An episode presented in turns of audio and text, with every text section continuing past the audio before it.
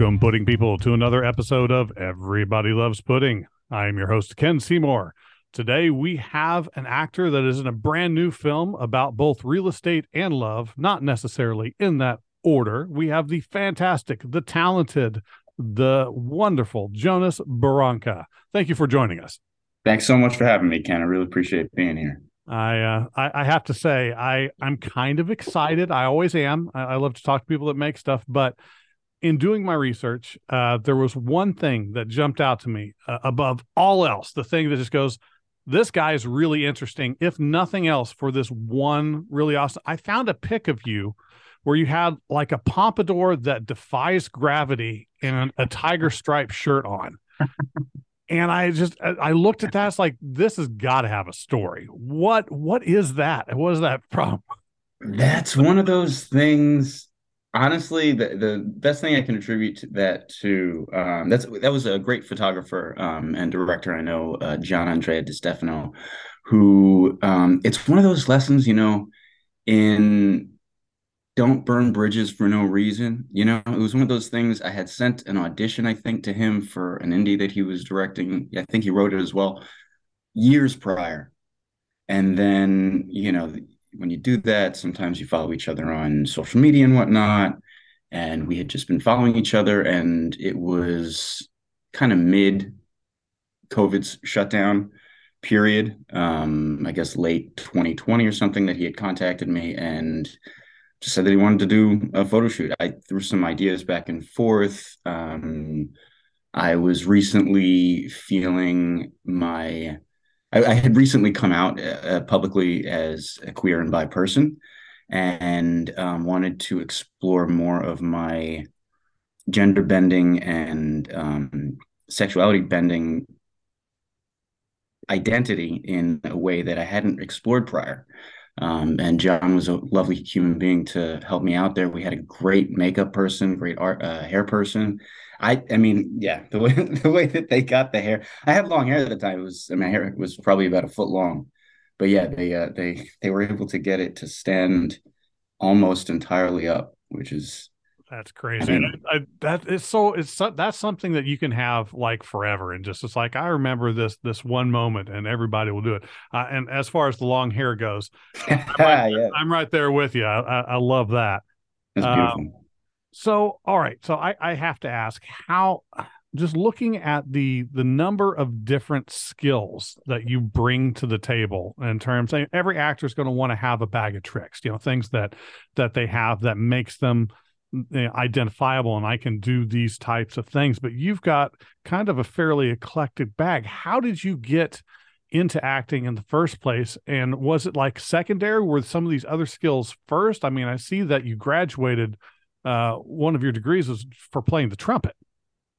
Yeah, um, went to LaGuardia Arts High School in New York, the famous Fame School. Um, but and er, I mean, originally I had actually started acting in community theater and um, equity showcases around New York, uh, starting when I was about nine years old at the Brooklyn Heights Players, and then Gallery Players, also in Brooklyn, and the Metropolitan Playhouse in Lower East Side. Um, I was very lucky to work with some wonderful actors as a child and in my adolescence there.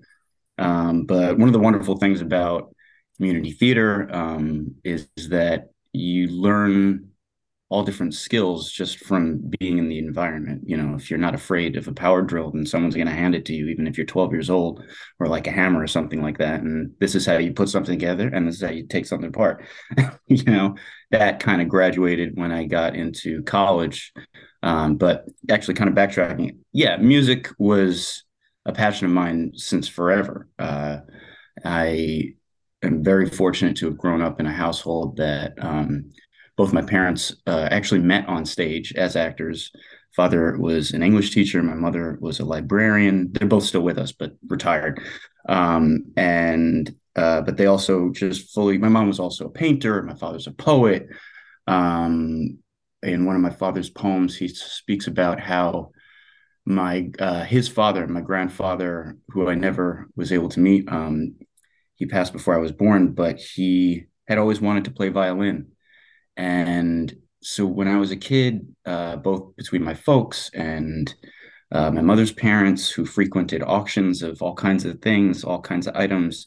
We had instruments all over the house, including a cornet um, that I think I first picked up and started making an actual sound on it when I was like nine, started getting lessons finally when I was about 12.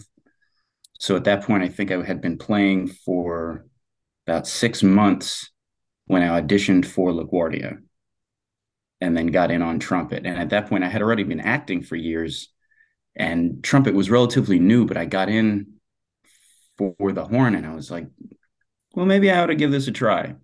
You know, acting's always going to be there. Um, at least that's how I felt about it. I mean, it didn't stop me. You know, I continued to do community and and um, regional theater in New York throughout my high school. Which, while I was at school, I pretty much only played the trumpet. Um, and a few other curricular extracurricular activities.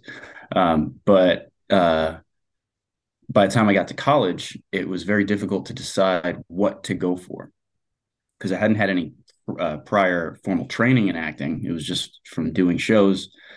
And so then I ended up going to school for acting um, to SUNY Fredonia.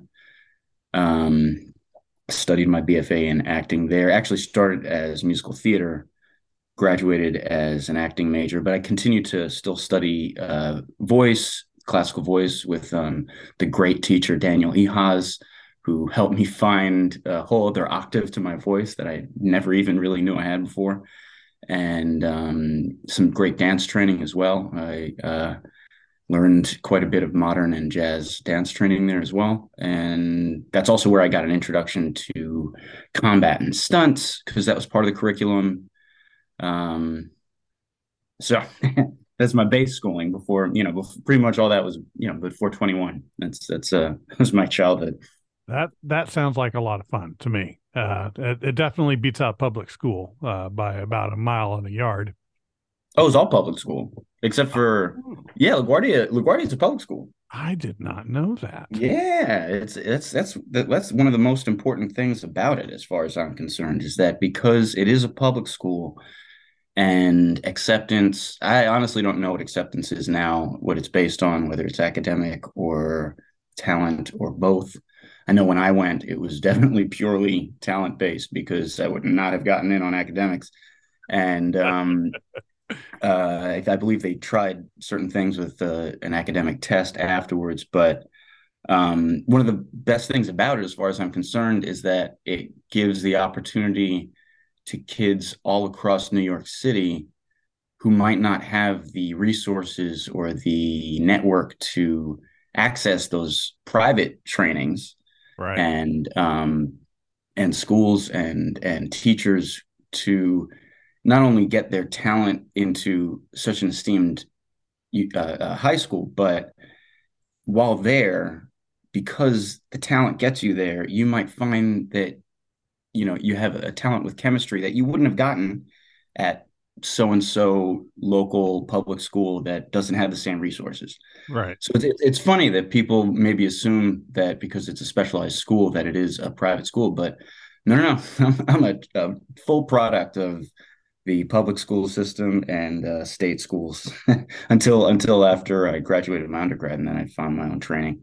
I love learning stuff like that. It's just kind of it kind of I don't know, not hope is not the right word, but it kind of makes you makes you feel good that that that can exist. That's that's really cool. Um, Absolutely, you know the, the underprivileged kids from the outer reaches of New York.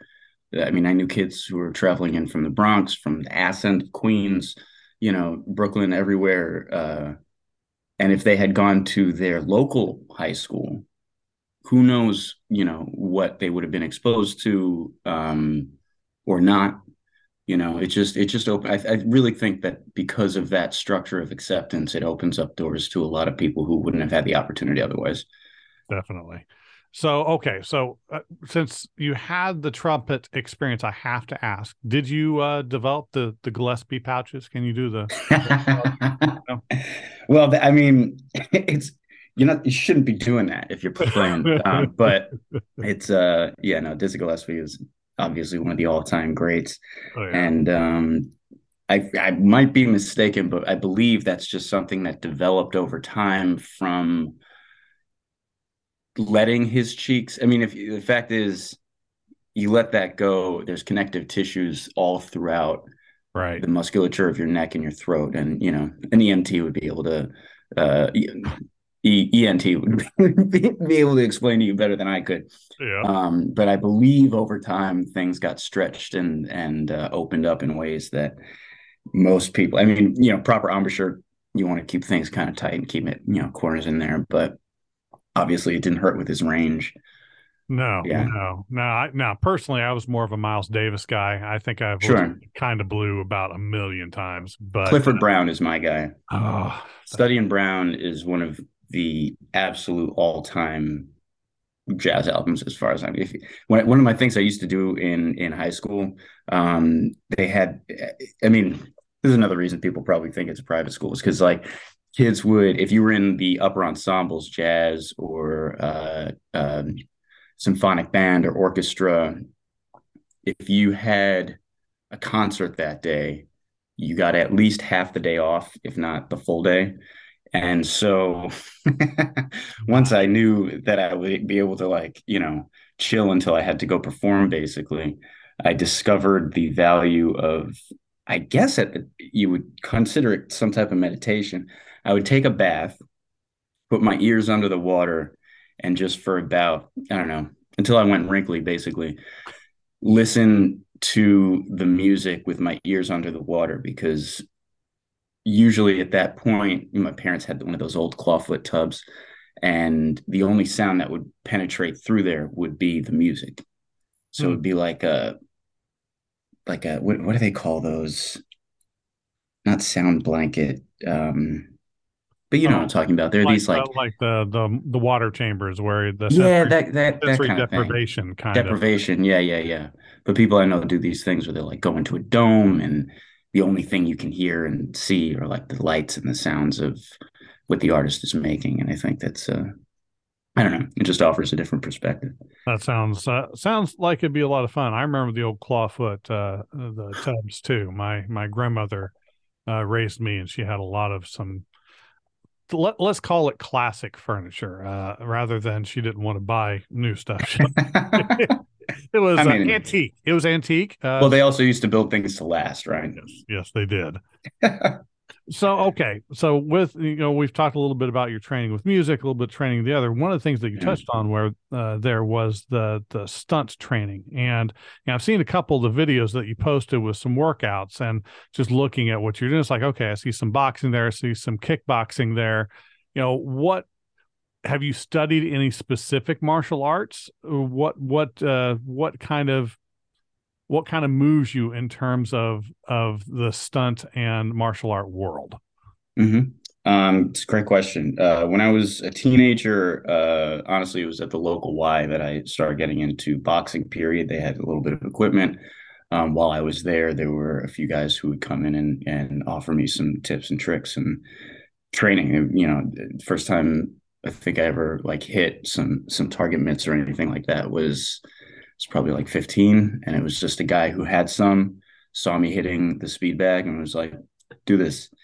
So um, it's one of those things of just being around the right people. Um, in college, my uh, uh, he was the stage combat teacher as part of the curriculum, but um, essentially my mentor while I was there um, got me into a little bit of Aikido training. And then from there, it's pretty much just every time I find a new group of cats to practice with, um, out in the stunt world. Like when I went to LA uh, right after college, I, I uh, met up with the Sword Fights Inc. stunt team, um, and we did a lot of sword fight stuff. Um, uh, when I got back to New York and continued out here um, with the UATW Up Against the Wall uh, stunt team that is based up in New Rochelle, um, and got some wonderful training there in just hard hitting. And it's one of those things that you just need to be humble about knowing what you can do, you know, and there, there's there's absolutely a core base of skills that you must know as far as camera angles, how to take a hit, how to take a fall, these types of things. Um, energy in front of the camera, stuff like that. But um, then, as far as just specified martial arts training, for me, it's just been finding people that are better than me and letting them show me things. Um, I really would like to. Uh, I would love to continue finding a, a, formal school of training right now. Um, I've always loved kick, uh, kickboxing and taekwondo, though. I uh, took a few classes in taekwondo few years back, and um, there's something about getting the legs involved that I absolutely love. Yeah. Well, I was going to say, if nothing else, that'll definitely keep you. You're you're, you're going to be svelte, uh, in shape. I mean, it's a great great core workout. Just getting the knees up alone. Yeah, I, I, I'm, I'm, I'm on board with the Aikido. Any little bit of a some, some joint manipulation, it's like, okay, I can deal with that. Just don't, don't make me move to. Oh, now I've got to fall again. I, I well, that, that's that's a wonderful thing about the Aikido training is that you, you know, it could be a very small move, but you end up throwing somebody twelve feet. You know, it's uh, it's using their energy against them at the end of the day. Um, and one of my one of my favorite things about that is there are a few books. Ah, blanking on the name of the book right now, but there was one book that uh, my teacher showed me specifically that showed the correlation between nature and the movement as far as um, similar shapes and patterns? Yeah similar shapes and patterns um, as far as like how the wind moves how water moves and just ha- to help visualize it which is i think one of the best ways for me to learn things. Um, definitely. Yeah I'm in the same boat. Okay, so you've got you've got all this awesome training, and you've still been participating in in theater and in productions. And I, you know, I have to assume that there's at least one or two of those early productions that stick out that there was a role that you had, whether it's the role itself or whether it was the reaction that the crowd had or something about the production process. Are there any of those that you can kind of point to and go, yeah, this if if I hadn't already decided this was the direction I was going, this right here would have been this would have done it. Absolutely. Um trying to think. There are you mean you mean early on or just along the way kind of? Uh, either yeah. way, whatever. Either way.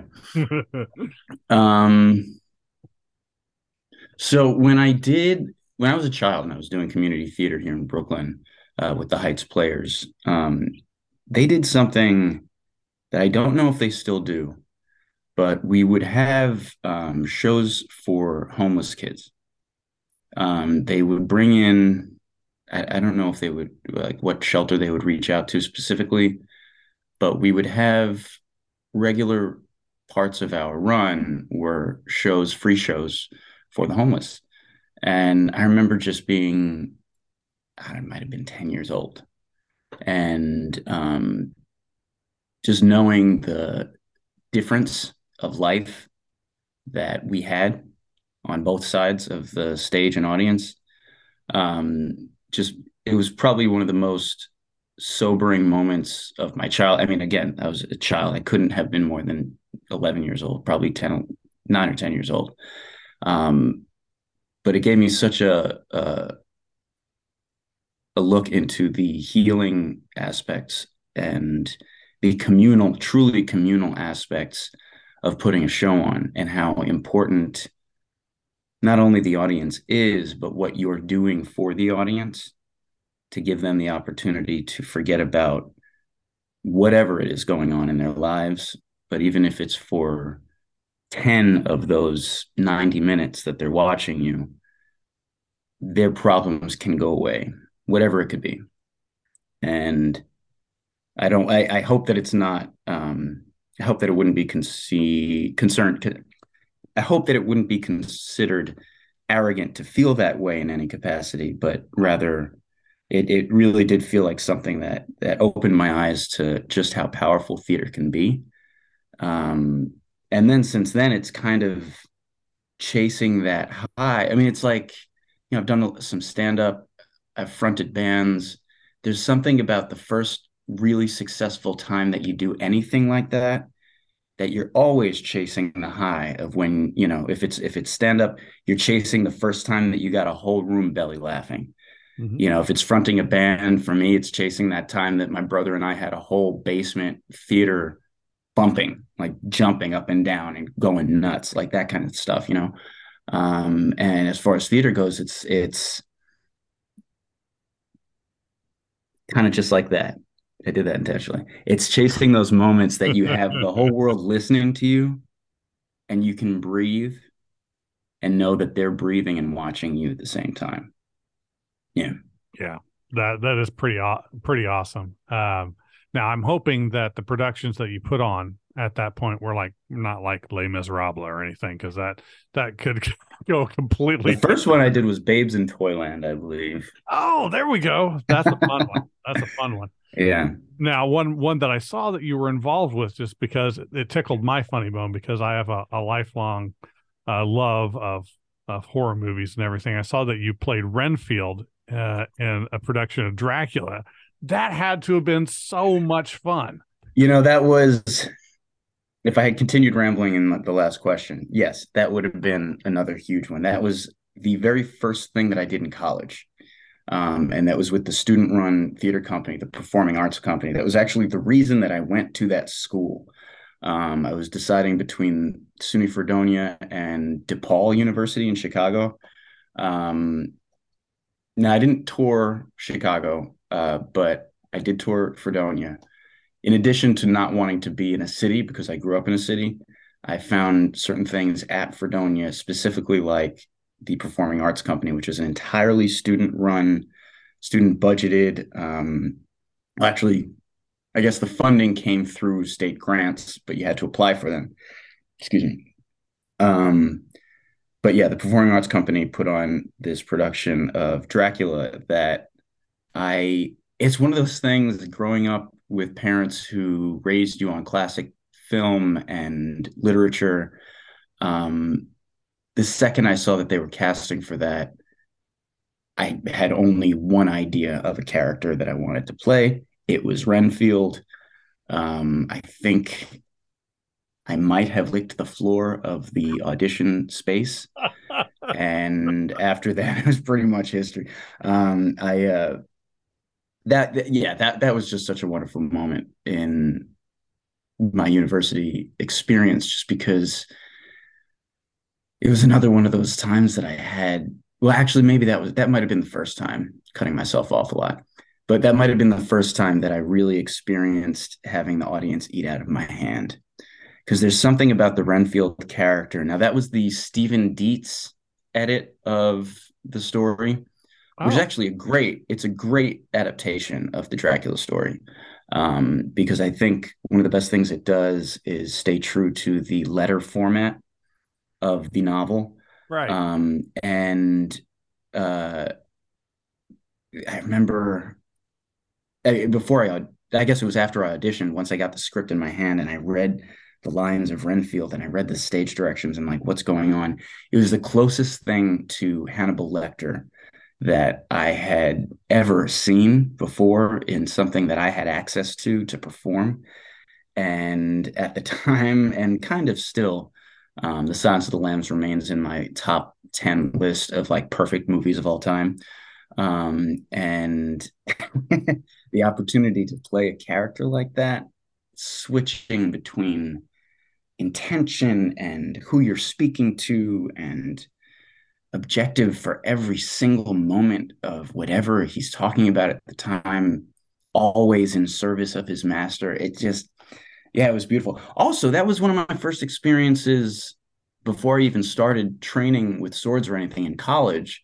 Now that I think about it, with stunts, because he cracked my neck at the end of the play. And we did that great little trick. And I remember the first time we did it was for the student preview, right? And for a lot of university productions, before you open the house for the general public, you have a student preview because a lot of the kids don't have an opportunity, whether they're running the show, you know. And um, that was in the full, I believe we did that in full round, at least three quarter round in the black box, um, really? the Alice E. Bartlett Theater at SUNY Fredonia. Yeah. And, um, you know, it's all your peers sitting around you. And I scared the crap out of some people because there was one opportunity where he breaks. It was at Renfield breaks out of his um, confines, and I think I jumped. I think I pounced onto the empty seat that was in the front row, and I just remember the look of this girl from me. I don't remember who it was. I just remember it looking like she needed to change her pants. But um, at the end, when cracks my neck, had a little piece of uh, bubble wrap that, you know, as I'm groveling towards Dracula, and he takes my hand in his and he slips me this little thing. Yeah. So that as he's, you know, I'm looking up and please take me with. And it's just like the first time that we did it with the audience there. Oh my God. They, it was a bunch of kids and they, the gasp was just like it's one of those things. I think the guy who played Dracula yes. probably had to stop himself from laughing in the moment because it was just like, I think he's dead. I think he's dead. uh that's that's that's the best stuff. I mean, characters, characters like that to, to have such um meat on them, being able to oh my goodness have that that uh that personality shift over time yeah. that you get to see almost real time. That's that's the good stuff. I've been trying to get my wife to watch uh, the uh, The Shining for the same reason for a long time. Oh yeah, absolutely. But uh, that yeah, that's that's that is so much fun. Now that's more of a um, a contemporary rather than the classical piece. Do you have a preference between contemporary or classical theater? Oh, not at all. I'm uh, I'm a child of Shakespeare in many ways. My father was uh, an English teacher and administrator in Brooklyn Public Schools, and uh, he got kids. What was it? I mean, I'm truly a child of Shakespeare. He got a letter from a student of his years after they had graduated, and she had not. I think when she came into high school, she couldn't speak English or at least it was very difficult. By the time she graduated with him as an English teacher, she won a regional Shakespeare competition. Wow. So that kind of thing, right? So that's in my blood.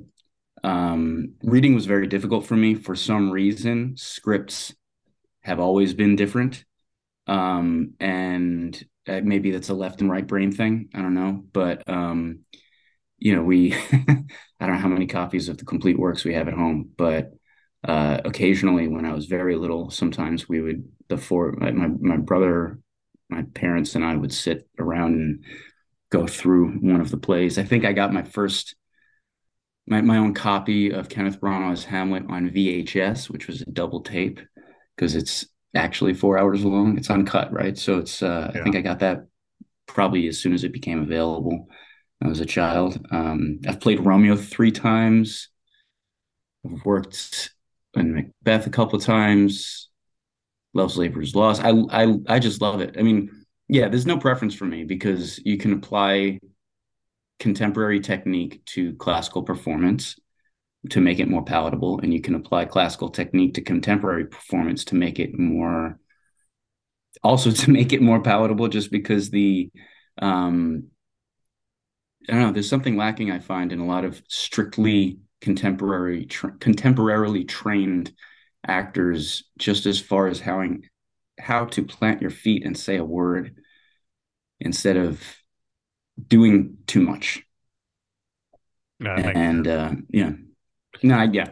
The longest answer to your question. No, I don't have preference. No, that's why they got. I always say that, that that that sort of keep it simple, stupid sort of thing. It's, it's just because yeah. the, some of the most basic things are what's going to resonate with people. Is what's going to last. Oh, uh, sure. I apply my act my my uh, Shakespeare training to improv. It all works. I mean, I I mean the the uh, uniformities in that are just astronomical because of the commedia lineage that goes into both, but you know, well, I, I can't imagine being involved with the Upright Citizens Brigade just to begin with.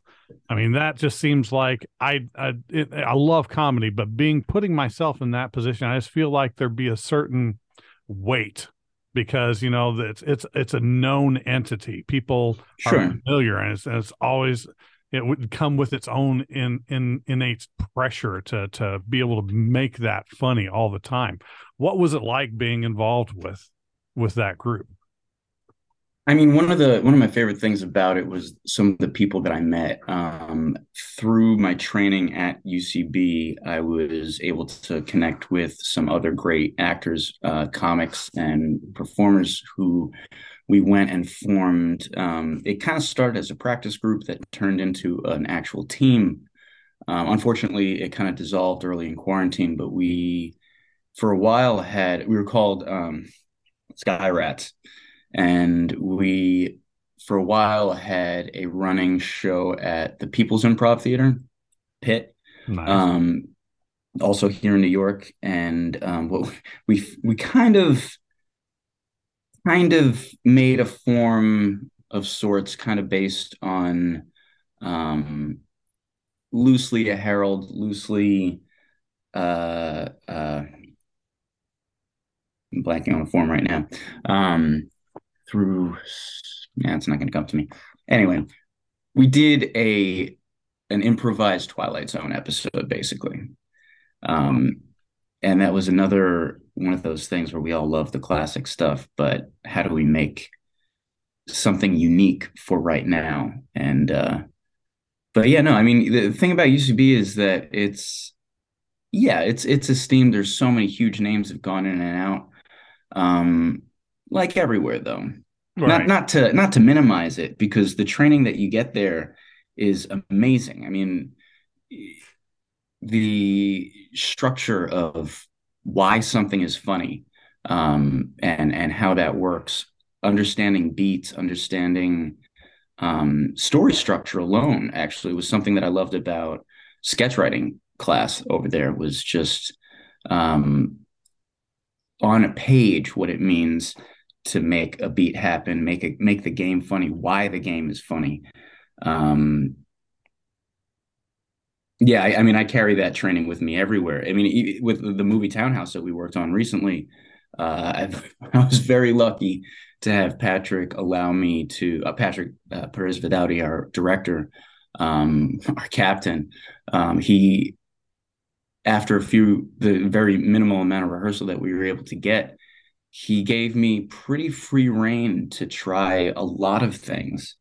Um, but you know, with my training, both classically and at UCB, I was able to just ground anything that came out of my mouth, whether it was improvised or not, truly from the character, and you know, try try to motivate as many of the uh, devious and savage things that Tommy Leroy did in that movie. So, were you exposed to the screenplay first, or were you aware of the novel before the screenplay? It was the screenplay first for me, um, but as soon as we started working, I grabbed the novel. And see, I'm, I'm. Uh, it's funny, even though uh, reading was difficult for me when I was a kid, there were certain. It's one of those things. There are certain teachers, certain books throughout schooling that really click for you. Mm-hmm. And um, I don't even remember what grade it was in high school, but I do know it was in high school that we read Pride and Prejudice.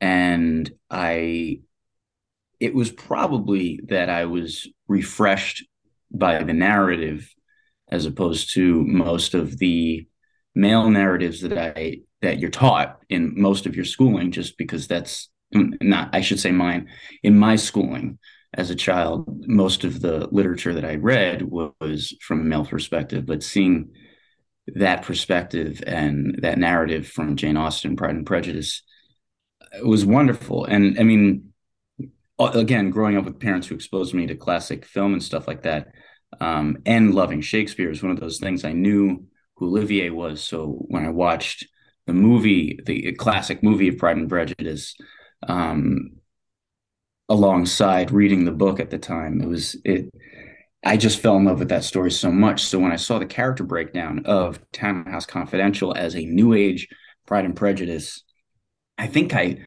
briefly looked at the role description of um, Lee's Lee Tyler's character of George Barrow, who would be the Darcy character. But the second I saw a Wickham esque uh, handyman who kind of sleeps his way throughout the West Village, I was like, oh boy, what a pleasure. Not to mention the fact that I grew up like hang most of where I hung out when I was a teenager was the West Village. Um, I didn't hang out with many people my age. I hung out with mostly my brother and his older my his friends who were all older than me.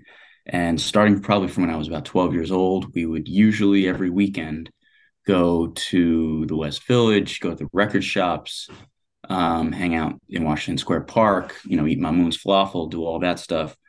Um, and I even just before, maybe a year or two before um, we worked on Townhouse, I was actually delivering pizza for John's Pizzeria, which is featured in the movie as well.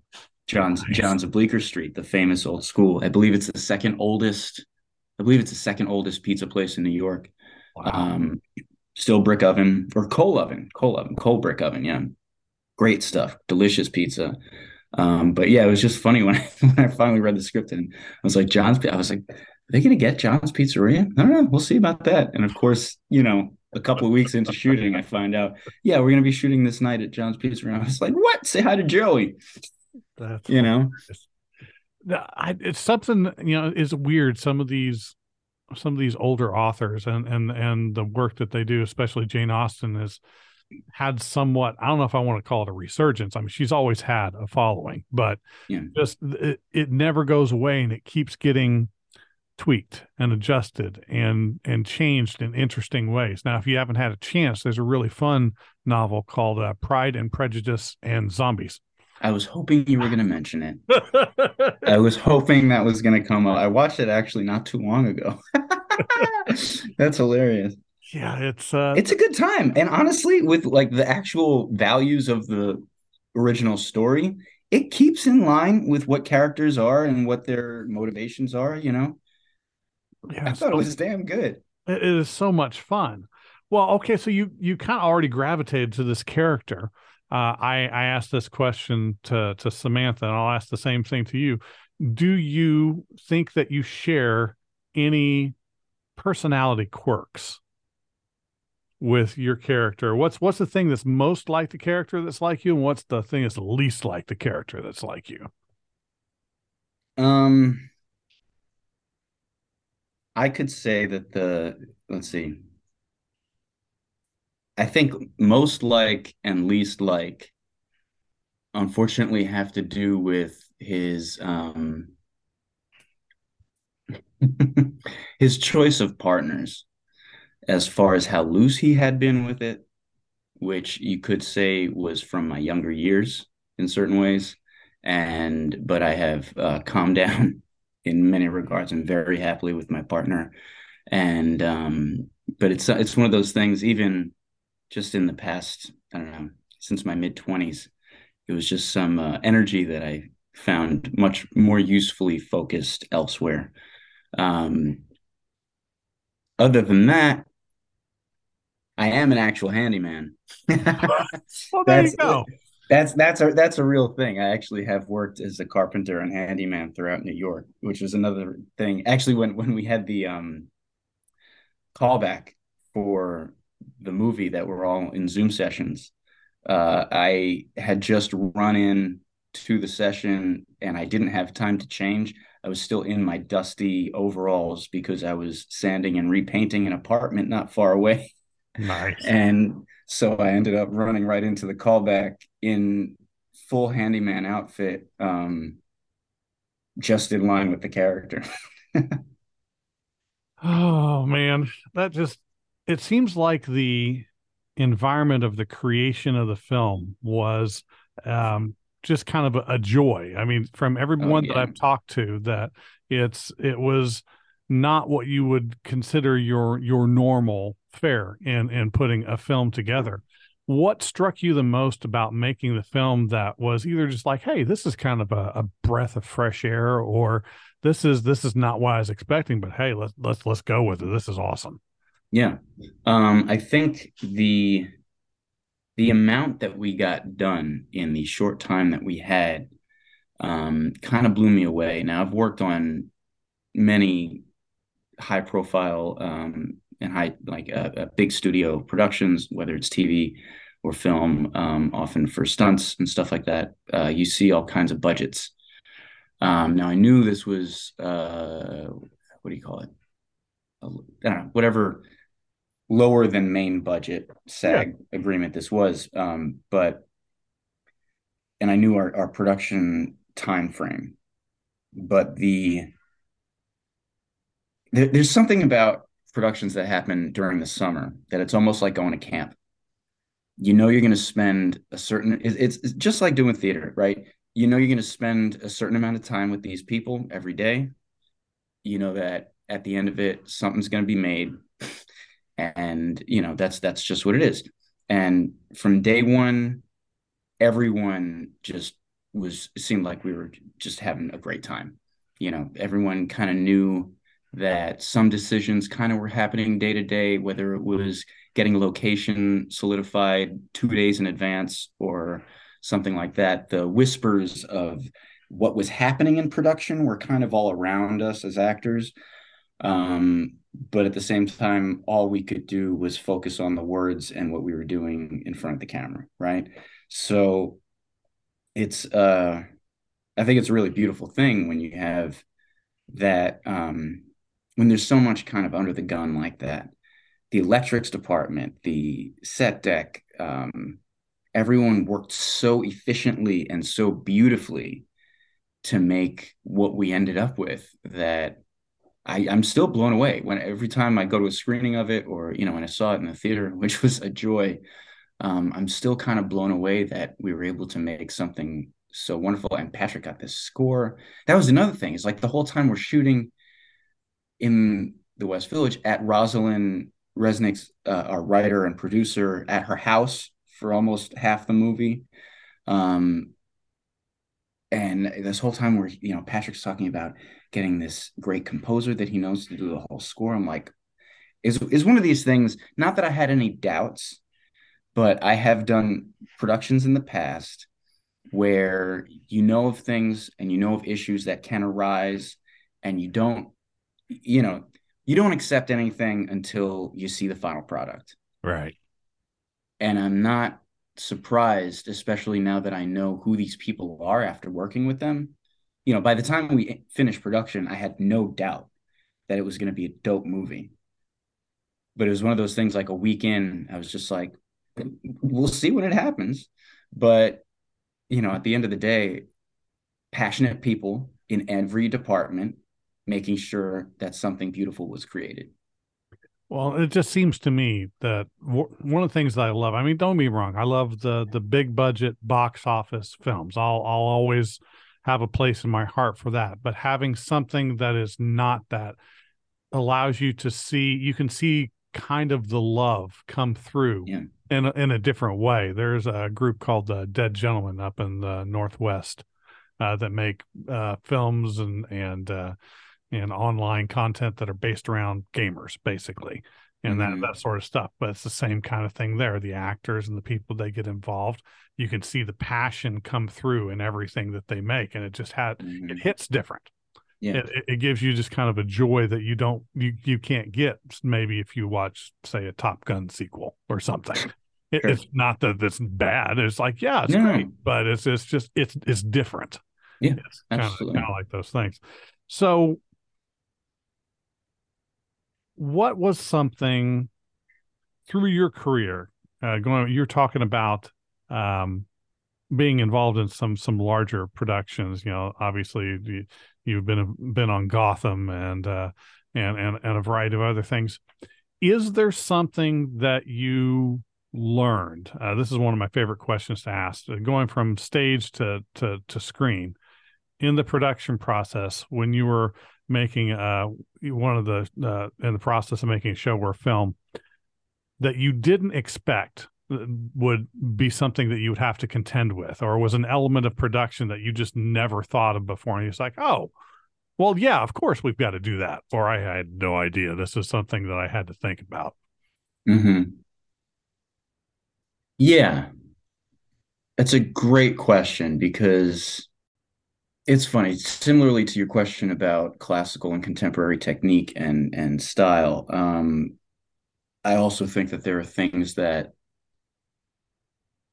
TV and film actors can learn from stage actors and vice versa.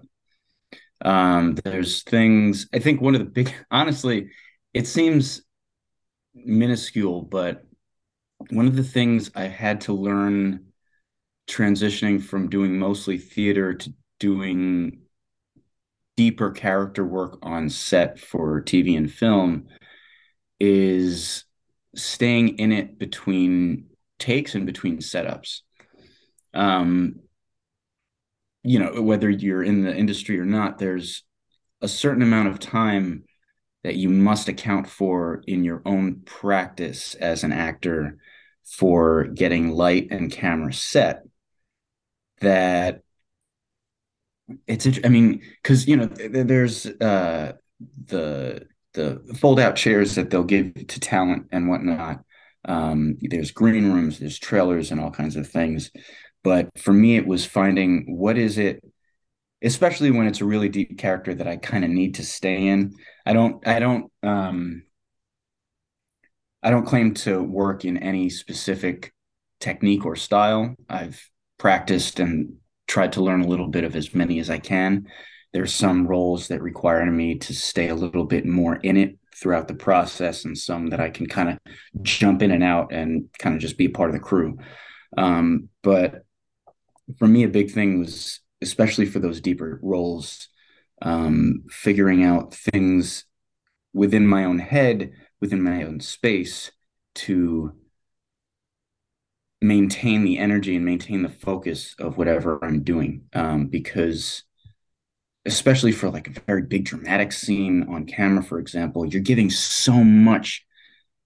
I, for me, I, I try to give, you know, as, as much as I can for every take big or small movement wise, it doesn't matter.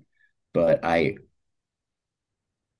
and it's tough because for for when the camera's on me, you know, there, there's you get you get the two shots. You get you get the OTS and a conversation, right? And there's a practice that a lot of people do. You know, some sometimes actors don't even have their scene partner right when the camera's on them. But anytime that I'm there, even if I'm not in front of the camera, I try to give as much as I can because it's only going to help that person. And in the final cut, it's only going to help you look better in the end anyway, because both you look better. Um, so yeah, I think there, there, has been a struggle for me in uh, subscribing to the star treatment on set. All right. So now before we uh, started talking, you had mentioned that you were somewhat familiar with one of the topics that is just like core to what we deal with on our podcast. We absolutely mm-hmm. love comic books and the intersection of comics with films and television and anything like that comic books comic strips anything like that now were you a comic book fan as a kid or have you kind of grown into loving the the films that have come out of that source material um, so I was uh, when I was a kid, um, my one of the family traditions that we had was when we would go to Chinatown in Manhattan every few weeks, we would probably also end up at Barnes and Noble, where my brother and I would find, I don't know, I mean, honestly, I haven't hung out in a Barnes and Noble in a minute, but I'm sure they do have a comic section probably bigger than it used to be actually but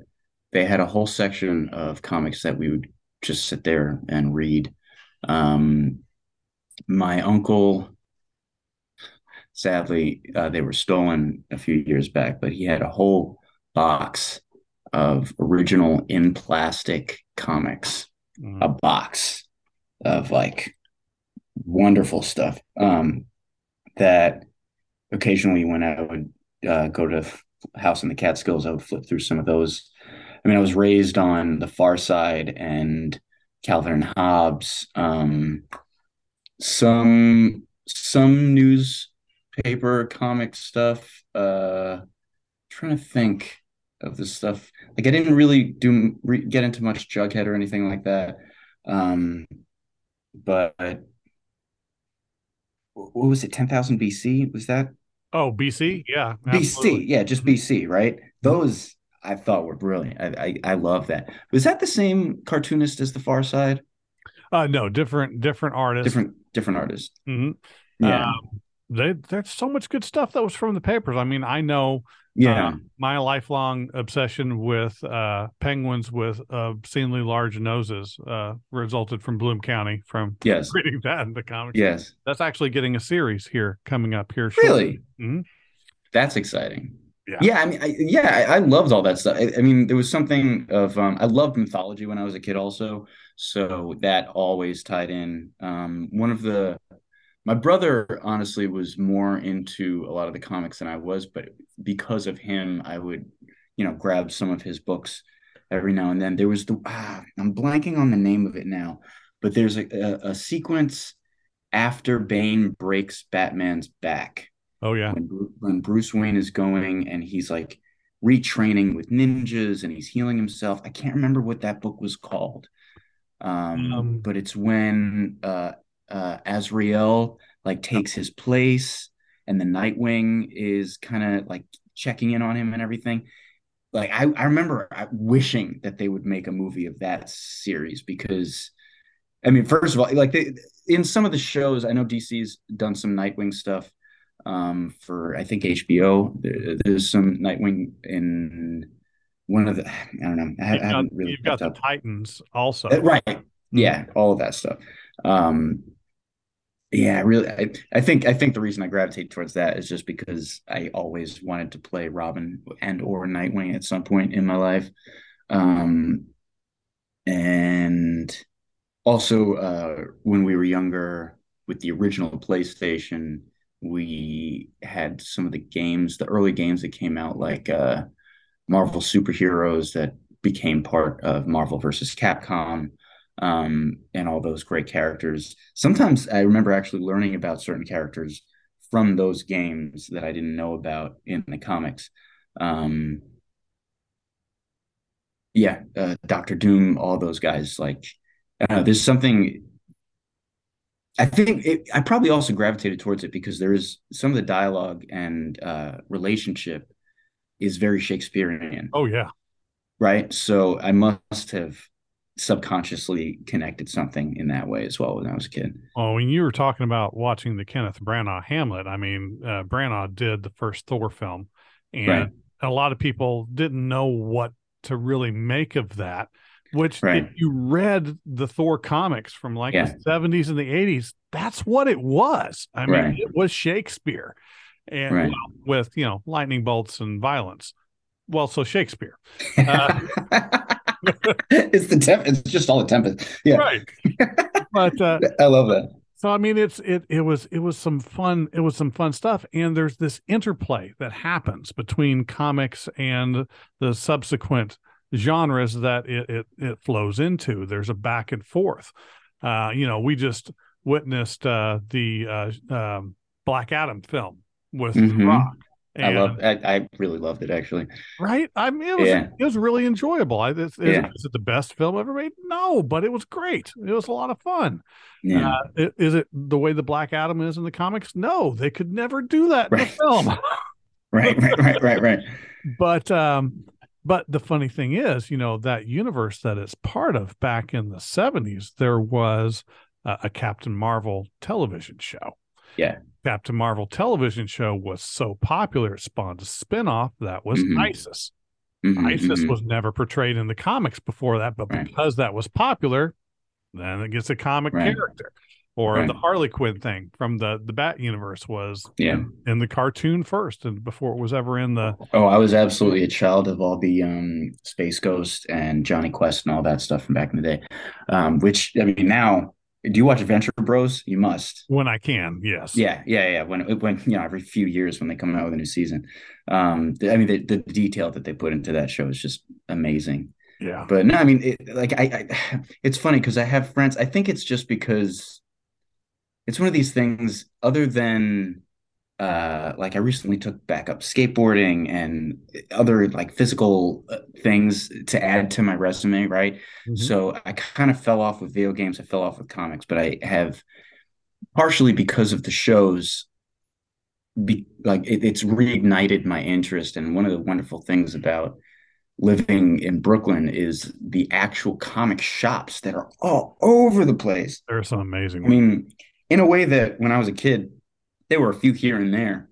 You know, you go get your Magic the Gathering cards from the shop down the street or something like that. Right. But um, they they really it's it's probably because the kids who were reading them then have the money and the facility to have the money and the means to facilitate a larger outreach. So you have gaming cafes and right. you know for board games, not for not for video games, but for like board games, which ties into comic culture. Um, and it, it it's it's kind of created yeah bo- more of a definitely tie in exactly yeah but but i was just going to say that it kind of it kind of ties in the community aspect as opposed to i don't i mean this is probably you know pre 90s because i feel post 90s comic book culture became mainstream but it became it was such a subculture thing up until then i mean i might be wrong on my dates popularly but it seemed like something that would separate nerds from other people, for example, which is a nonsense derogatory term, right? right? I, I had no friends. I had to get Magic the Gathering cards so that the Magic kids would let me hang out because no one else would let me hang out anyway, right? So it's like it's that kind of thing, right? So it's like I have no, yeah, I'll say nerds, but a nerd in the most affectionate way because, as far as I'm concerned, they're the people that make our world run. Um, but the resurgence of comic book culture is it's amazing and and you know the way that they bring things back like I, I remember like people have had such strangely mixed reviews about she-hulk but great you know the way that she breaks the fourth wall I, as far as i'm concerned it's one of the most it's one of the things that has been missing from all of the movies mm-hmm. because when you read the comics they're breaking the fourth wall constantly yep especially in marvel um, so you know, when when they did that, I was like, yes, yes, that's awesome. You know, you know, grab the remote, do all of that. Yeah, the John um, Byrne run, especially with She Hulk, was just constantly doing that. That was that was such yeah. a great series. Yeah. So okay, well then this will lead my two part question then. Uh, hmm. Normally, I ask one of the piece of this a little earlier, but you know, just how things turn out. So, all right, first of all, non comic related, if you had your choice anywhere in the history of television and film to be able to insert yourself into a show or a film, what would it be? And then the second part will be if you had your choice of comic characters to portray in a film or television show going forward, who would you portray? I love that question so much. Let's see. Um, give me one second to think about classically. Um, sorry, one second. Oh, that's why. Apologies. I was like, my phone is ringing and buzzing no goddamn reason. so, something that has that happened already. Yes. Right. That, that I would like that I would insert myself into a story or a world that I would insert myself into. It's so tough. It's a lot of good stuff. It's just, I mean, I've just seen and I've just seen so much nonsense in my life. I'm like, well, oh, I love that. Here, let me answer the the, the second part. Maybe it'll influence my uh the first part of the question. Works so me. the second the second part's easy for me actually because when I was a kid, uh, my brother and I occasionally got into the um, Star Wars fan fiction. Ah. Now it's not necessarily comics, but it's the same kind of world, right? Come on, close enough. But Kyp Durron, who was in ah, I can't remember the name of the book now, but one of the canon Star Wars novels from I don't know if they must have been released in the 80s and 90s, I imagine. Way back in the day. Yeah. Um, but Kyp Durron was this badass dude who, like, he was part of Luke's new Jedi Alliance, and um, he like Luke saves him from the dark side, and then there's like this big epic uh, moment between him and Luke where uh, he saves Luke from the dark side because Luke is like getting pulled back in, and I remember when I first saw that they were coming out with new Star Wars for Rey's story. Right. I mean, I, I love that they've created new stuff and Sure. new characters for the world. I think it's wonderful. Um, but I the the second that I heard about like one of the characters being one of uh, uh, Luke's trainees, I was like, oh my god, is this is this it? Of course, it's Kylo Ren, but his story is actually kind of similar in a certain way. To some extent, he's obviously more evil at the end of the day, but um, I hope that as they continue making, I mean, I, I'm just in the middle of watching Bad Batch, Oh, nice. um, and yeah, I'm trying to I'm trying to run through all of them. I'm kind of out of sequence chronologically with easy to some of the Star Wars stuff, but I really, really hope that they find a place to put Kyp on and that I get a casting notice for it. Um, I like it. uh, now, back to that first part of the question. I would say, and no offense to, uh, what's his name that played Legolas in Lord of the Rings movies? Oh, yeah. Um, now, now I'm going to have that mental moment too. But yeah. Why am I blanking on his name? because he's he's kind of He's Pirates of the. Caribbean. for yeah. So he's, he's he's been quiet for a minute. Yeah. Um, but I love, I think it's because I loved archery when I was a kid, and I still actually have a recurve bow that I try to practice with whenever I can. But Legolas was a wonderful character. I, um, but yeah, there's something about the the the elvish world that is just like beautiful to dis to um, discover in its own way. Right. But the um his his abilities as a warrior, I was just like, yeah, that's damn that's damn cool. Like, you know, riding riding orcs as you shoot them in the face is like I mean, come on. or Orlando Bloom did a great job. Orlando Bloom, yes, Yeah. yes, yes. Thank you, thank you, thank you. Although I, I have to admit, some of my friends made fun of just one very specific thing where he was riding the shield down the, the yeah, wall yeah, yeah.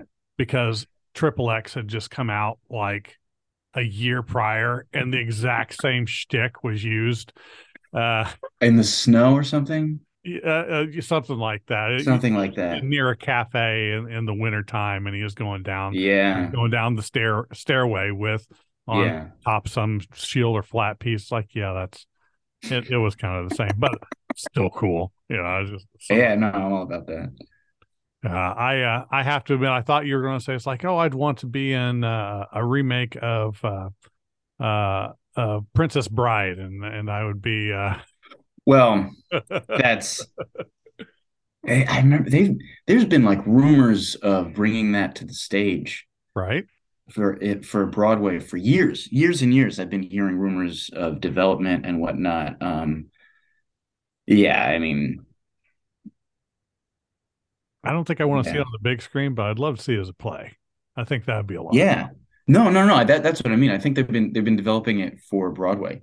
Um, and I, uh, yeah, I mean, just the the chance to pick up a sword and do that story, which uh, I love it. I mean, I was when I was a kid, my brother and I used to watch um, wrestling a bit. Andre the Giant, obviously, icon.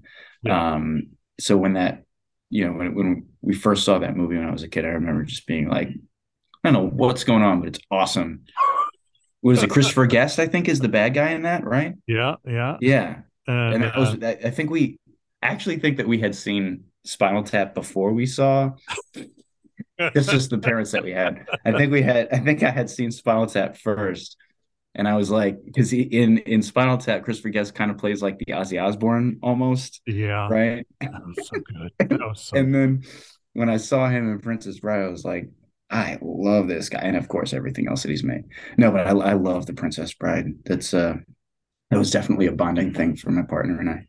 Yeah, that, that's that's good stuff. No, So now I'm I will do my part that I always do. I always try and cast. If I were to cast you in a Yeah. modern day comic book thing, uh, being the the giant geek that I am, and looking at the hairstyle that you had from Townhouse Confidential, and just looking at the way that you were there, it's like you know Oh, so he he has a very similar physique and look to the the Julio Richter character that was often in the X Men universe uh, around X Factor and things like that. Oh, Richter.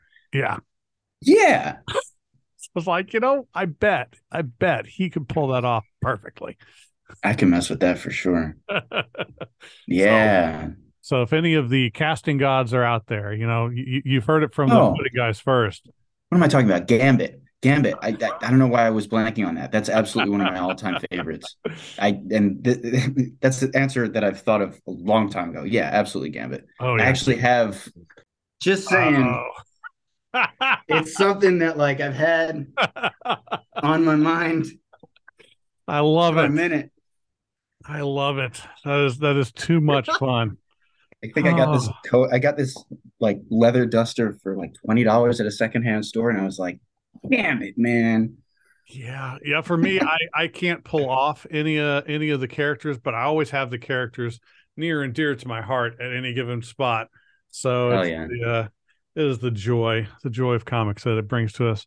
Well, I have to say, uh, thank you so much for taking your time to talk to us about your career thus far and about this really awesome film, Townhouse Confidential, that's out right now on streaming that you can go watch. You could and should go watch and enjoy. If if you like rom coms, you'll enjoy it. If you like real estate shows, you'll probably still enjoy it. It's, it's, it's great stuff.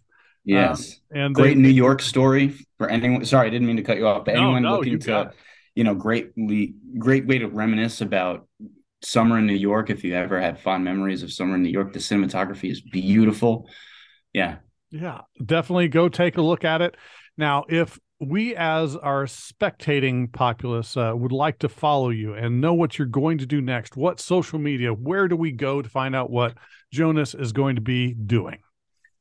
Uh, you can definitely find my page on Facebook if you just search my first and last name, Jonas Barranca, um, at Jonas Barranca or at JNastyBKNY on Instagram. Um, also, if you uh, just type in a search for the hashtag Basil King of Brooklyn, you'll definitely find my Instagram as well. Um, and other than that, I've got my website that updates uh, uh, jabarranca.com is my website where you can find updates and other materials. And uh, yeah, that's about it. I don't I don't have Twitter and I don't have Tumblr. I don't even know if Tumblr is still a thing anymore. Kind of, sort of, right? not really. Uh, App. No blog spot or anything like that right now, but who, who knows if uh, Twitter's even going to be all that uh, relevant all that much longer? Who knows? You but, know. Uh, but uh, definitely take a look at what he's doing. See see his green thumb and all his fantastic uh, gardening tips. And uh, but until next time, thank you again, and I can't wait to see what you're going to be in next. Thank you, Ken. I can't wait to see you again and uh, hopefully soon enough. That'd be awesome.